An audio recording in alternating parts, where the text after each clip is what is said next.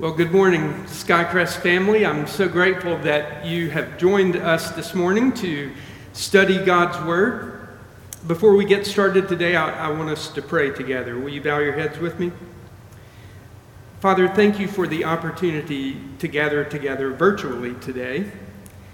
We know, Lord, when we gather in your name, that we enjoy the presence of your Spirit. So, Father, even though we're separated by space, I pray that you would unite us in heart and mind around your word.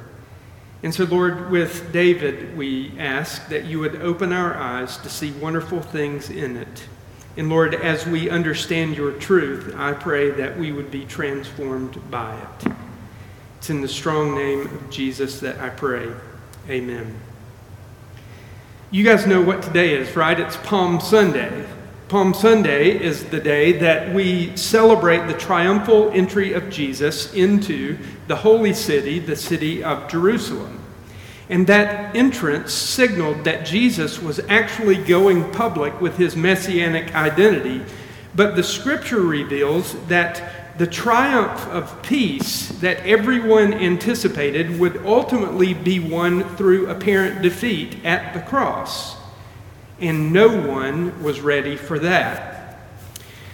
Though they misunderstood the meaning of triumph from Jesus' perspective, the Jews had been waiting for this moment for better than 500 years, dating all the way back to a prophecy by Zechariah. Zechariah 9 9 says, Rejoice greatly, O daughter of Zion. Shout, daughter of Jerusalem. See, your king comes to you righteous and having salvation, gentle and riding on a donkey, on a colt, the foal of a donkey.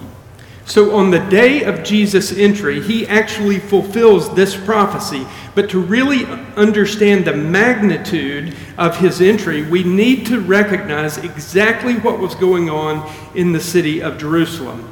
Now, the entry takes place during the Passover celebration, which was a week long festival where the Jews celebrated what God had done during the deliverance from slavery in Egypt.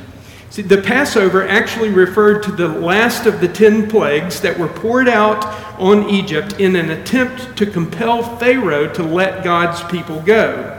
And that tenth and final plague obviously was the most devastating as the death angel swept over the entire nation of Egypt, taking the lives of every firstborn male in each household.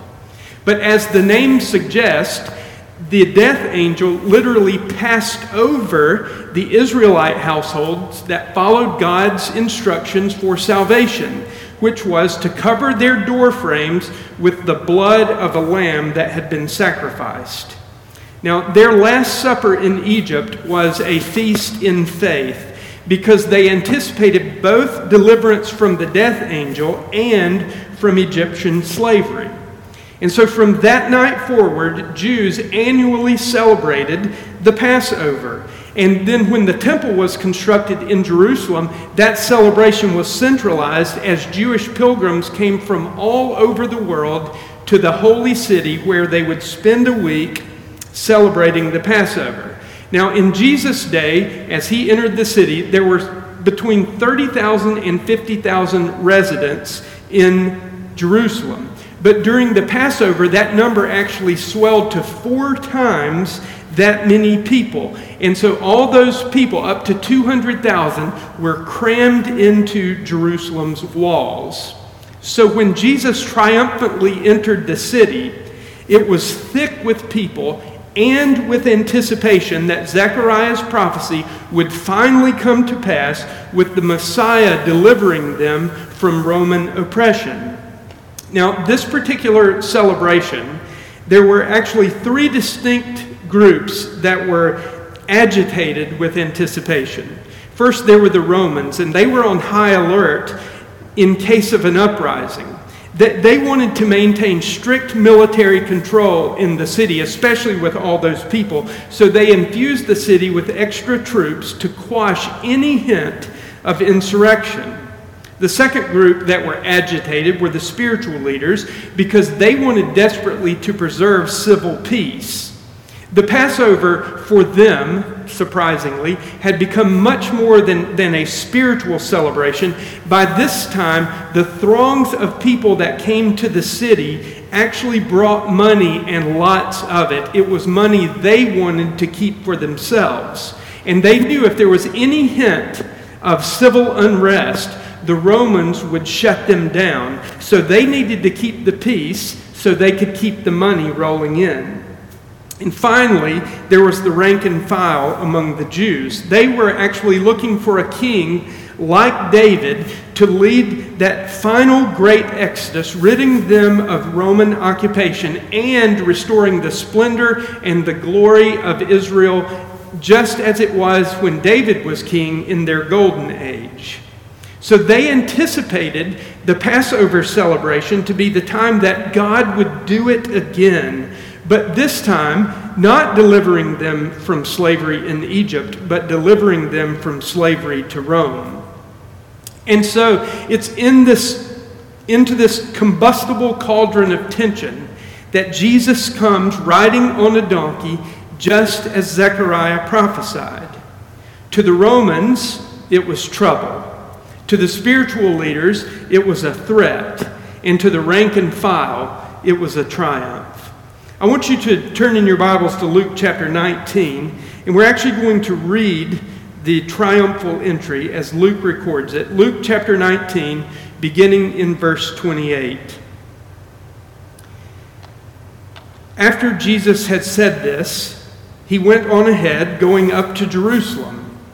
As he approached Bethphage and Bethany at the hill called the Mount of Olives, he sent two of his disciples, saying to them, Go to the village ahead of you, and as you enter it, you will find a colt tied there, which no one has ever ridden.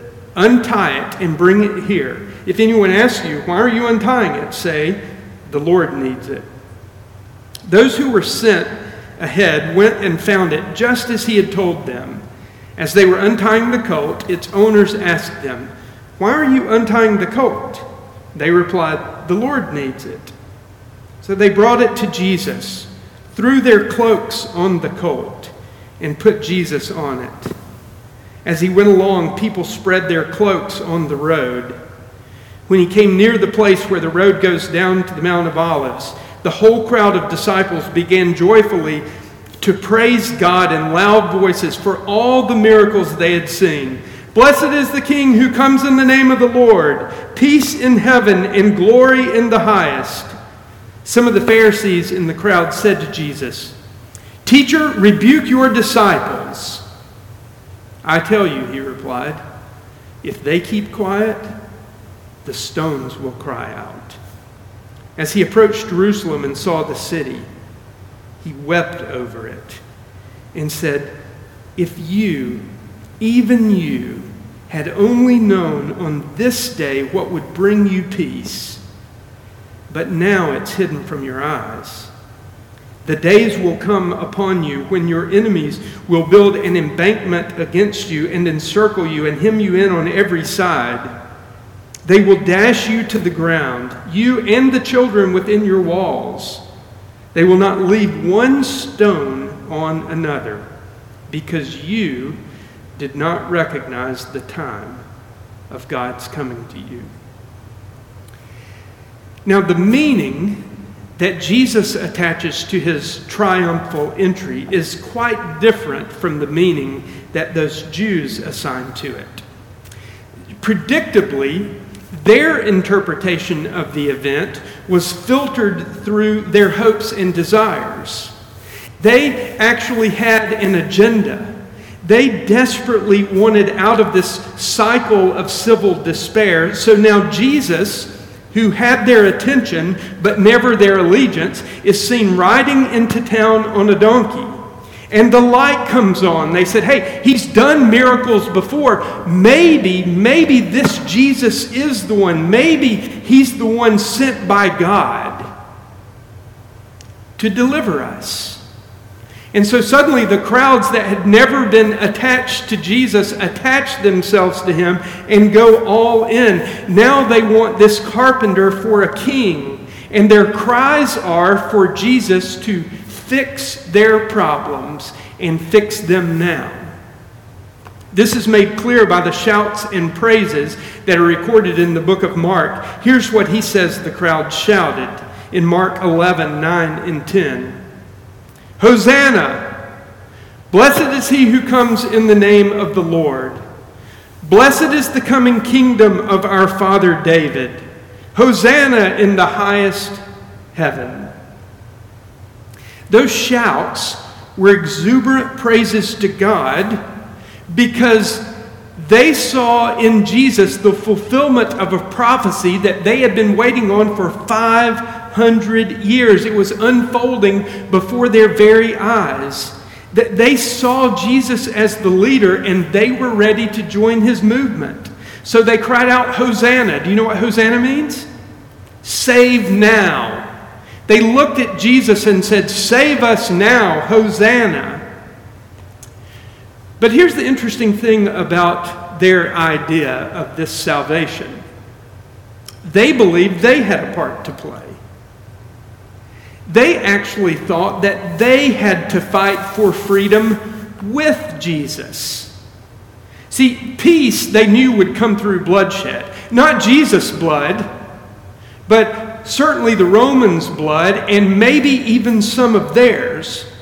But, but with as many as 200,000 Jews in the city, they knew they had the manpower, they knew they had the muscle, and now they believed they had the Messiah to pull it off. It was going to be David against Goliath, but this time the crowds would fight with David to bring down Goliath. Now, the Pharisees knew that that's exactly what those disciples were thinking. And they stopped Jesus and said, Look, you're going to have to talk some sense into them. In verse 39, he said, they said, Teacher, rebuke your disciples. See, they didn't want the crowds whipped into a frenzy. They wanted a Messiah, I think, but they knew it wasn't going to be Jesus. See, in, their minds, Jesus was nothing but an uneducated rebel rouser, and they didn't need him getting the crowds all worked up into a frenzy unnecessarily. They had never believed in Jesus. As a matter of fact, if you go all the way back to the beginning of his ministry, when he was working miracles and people were being drawn into his ministry, they were plotting to kill him. And, and their resistance wasn't so much for spiritual reasons as it was for practical reasons. Jesus was an outspoken opponent of their leadership. And they knew that if his teaching and his movement took root among the people, they would ultimately lose all their power. And that was simply not a price they were willing to pay, even even if it was accomplished, and freedom from Rome came with it. So they instructed Jesus to rebuke the disciples, shut them down before things got out of control and Rome actually ended the Passover party. Now, let's step back from the scene for a moment and examine their motivations. Both groups were highly motivated and, and it's important for us to look closely at their motivations, what, what was driving them, because now, even 2,000 years later, when it comes to Jesus, we're often driven by some of these same motives. The crowd, when they turned to Jesus, they turned to him wanting what they wanted immediately. They believed Jesus could make their dreams come true. And, by the way, they believed they deserved it. So they said, Hosanna, save now, save us now. And then there were the religious leaders. What did they want? They actually wanted to maintain the status quo. What they really wanted was to keep what they had. Now, What's particularly pathetic about them is that they were the ones whose responsibility it was to point people to God. They were supposed to call the people to pray and seek God's face for deliverance and pray for the coming of the Messiah. They were supposed to be the ones who died to themselves and, and, and give everything they had to God's kingdom. But along the way, they lost sight of their responsibilities because they had fallen in love with their roles. See, they enjoyed the power and the prestige and the privilege of the office of leader, but they had no interest in paying the price of leadership. They, they just wanted to keep things the way they were. Sure, they knew, everybody knew, they were technically enslaved by Rome. But all things considered, for these guys, life was actually pretty good. They, they had built and were maintaining their own kingdoms. Interestingly, under the pseudonym of God's kingdom. But it was theirs. They controlled things, they held the power, they made the decisions. And that was a life they weren't anxious to let go of for any reason or for any cause. So let's think about those two groups. They both came to Jesus interested in Jesus serving their agenda, and both would be sorely disappointed. Now, was Jesus the Messiah? Yes. Did Jesus come to solve their problems? Absolutely. He would ultimately solve their problems but as it turned out, they didn't like his solutions. See, the people who lined the streets thought Jesus would speak like a prophet, predicting better days ahead, kind of the I have a dream speech idea. But instead, this prophet, this Messiah who came triumphantly into the city, spoke about judgment to come. And the reason was because they rejected the price of peace.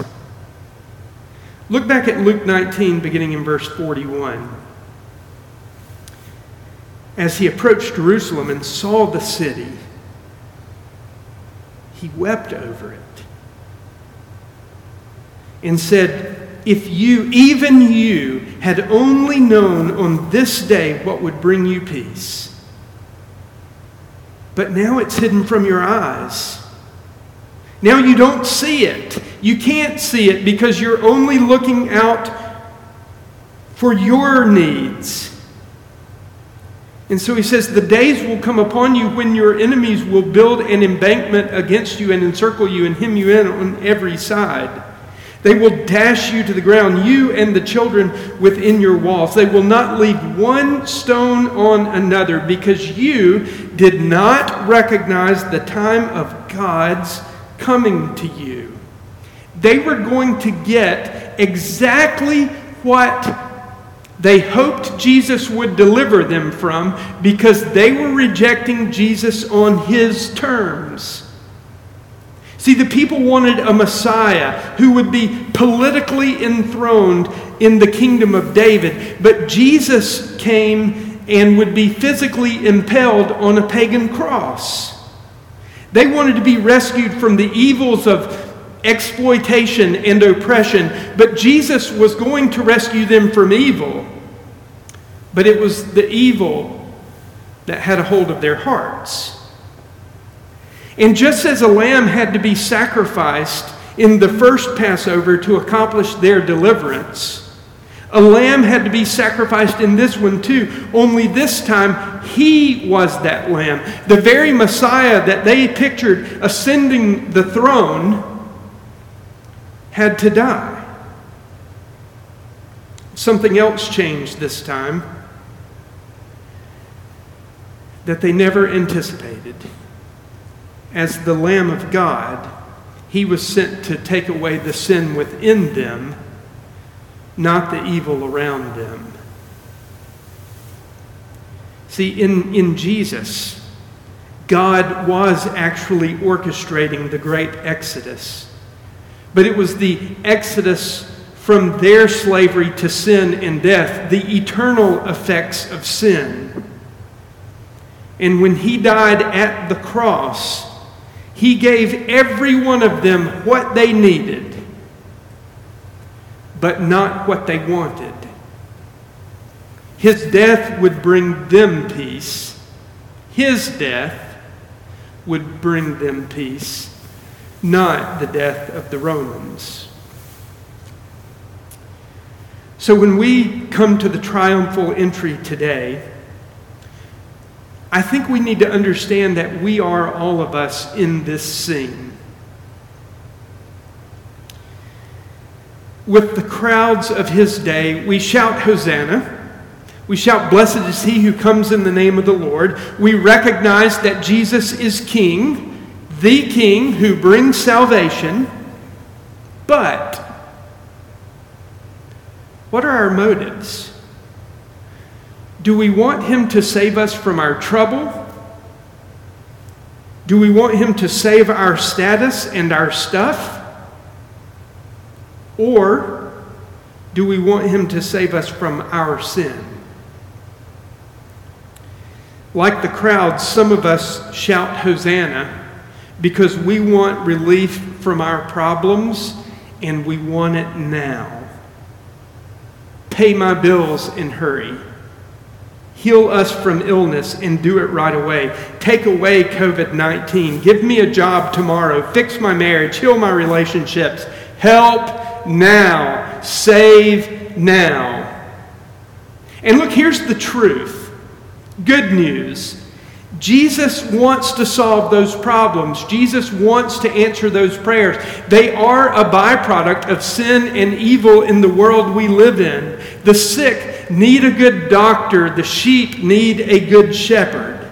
And he came to solve those problems, certainly. But those problems are secondary. The first problem that he solves is the problem of our sin in separation from God, our Heavenly Father.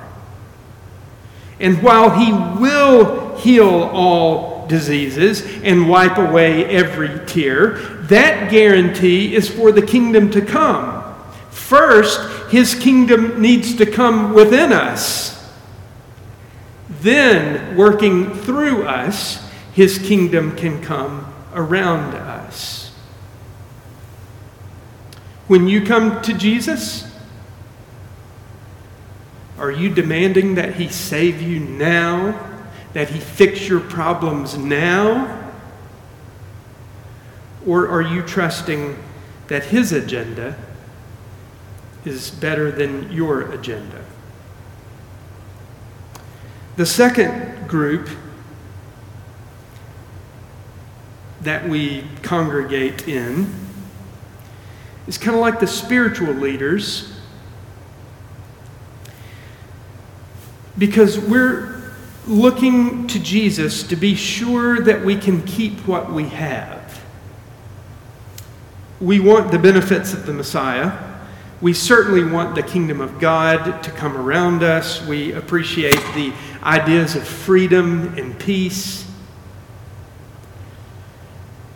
But not at too high of a cost. See, we're the ones who built the good life for ourselves, or we're in the process of building one. And so, like the religious leaders, we, we want freedom, but we want it our way. We want it on our terms, and certainly not at the expense of our kingdoms. And so, yeah, we'll, we'll take the benefits of a Messiah but we're not really interested in paying a price, in letting go of our kingdoms so that we can fully embrace His.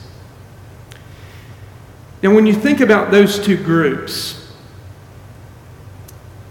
we discover that they essentially have the same problem. They want a king on their terms, one that meets their expectations. But here's what we learn from Jesus the King of Kings calls his own shots. He establishes peace for all in his time on his terms. He did things his way because he is the way, he is the truth. He is the life. And none of us come to the Father, none of us enter his kingdom except by his way. And so, if we want to be a part of his kingdom, if we want his peace, then we come on his terms. It's not about joining the fight. It's not about what we have to do to secure God's kingdom around us or to earn our way onto his team. It's about what he did. We, we may not be able to conceive of a God, of a king who would die for us that we could have life. But that's why he came. Those were his terms. He did it in love. It's the finished work of grace. And he says, if you want to be a part of my kingdom, then you have to let go of your agenda. You have to drop all of your expectations and cling to him. Trust the work that he did at the cross. So, the lesson we learn from the triumphal entry is that whatever we're holding on to, we have to let it go. And we have to cling to his finished work at the cross because it was actually his death that led to the triumph of peace. He is the Prince of Peace, and through him we have access to his kingdom. Will you pray with me? Father, we are so grateful that Jesus submitted to your will, that he fulfilled your scriptures, and that he gave up himself so that we could have peace. Lord, sometimes we mix up the idea of triumph in your kingdom. We forget that it requires death. It required the death of your son, and it calls for the death of ourselves. So I pray, Lord, that we would each enter the way that Jesus made, that we would trust his death on the cross, that we would realize his forgiveness for our sins, and we would live in peace. Father, for any of those that are watching today that don't believe in Jesus, that haven't trusted his finished work at the cross, I pray today would be the day of their salvation. And for those of us, Lord, who recognize that you are Messiah, I pray that we would let you be King. Give us wisdom. Give us the courage to follow our Prince of Peace. It's in the strong name of Jesus I pray. Amen. Well, I want to thank you for joining us today. I am looking forward to celebrating Easter with you next week. Unfortunately, it looks like we will be doing it virtually, but you know what? That's a celebration uh, that no amount of distance can silence. I am looking forward to celebrating our resurrected King next week. And I'll see you Wednesday night from our study as we continue studying uh, the great stories of faith from the book of Daniel. Have a great day. God bless.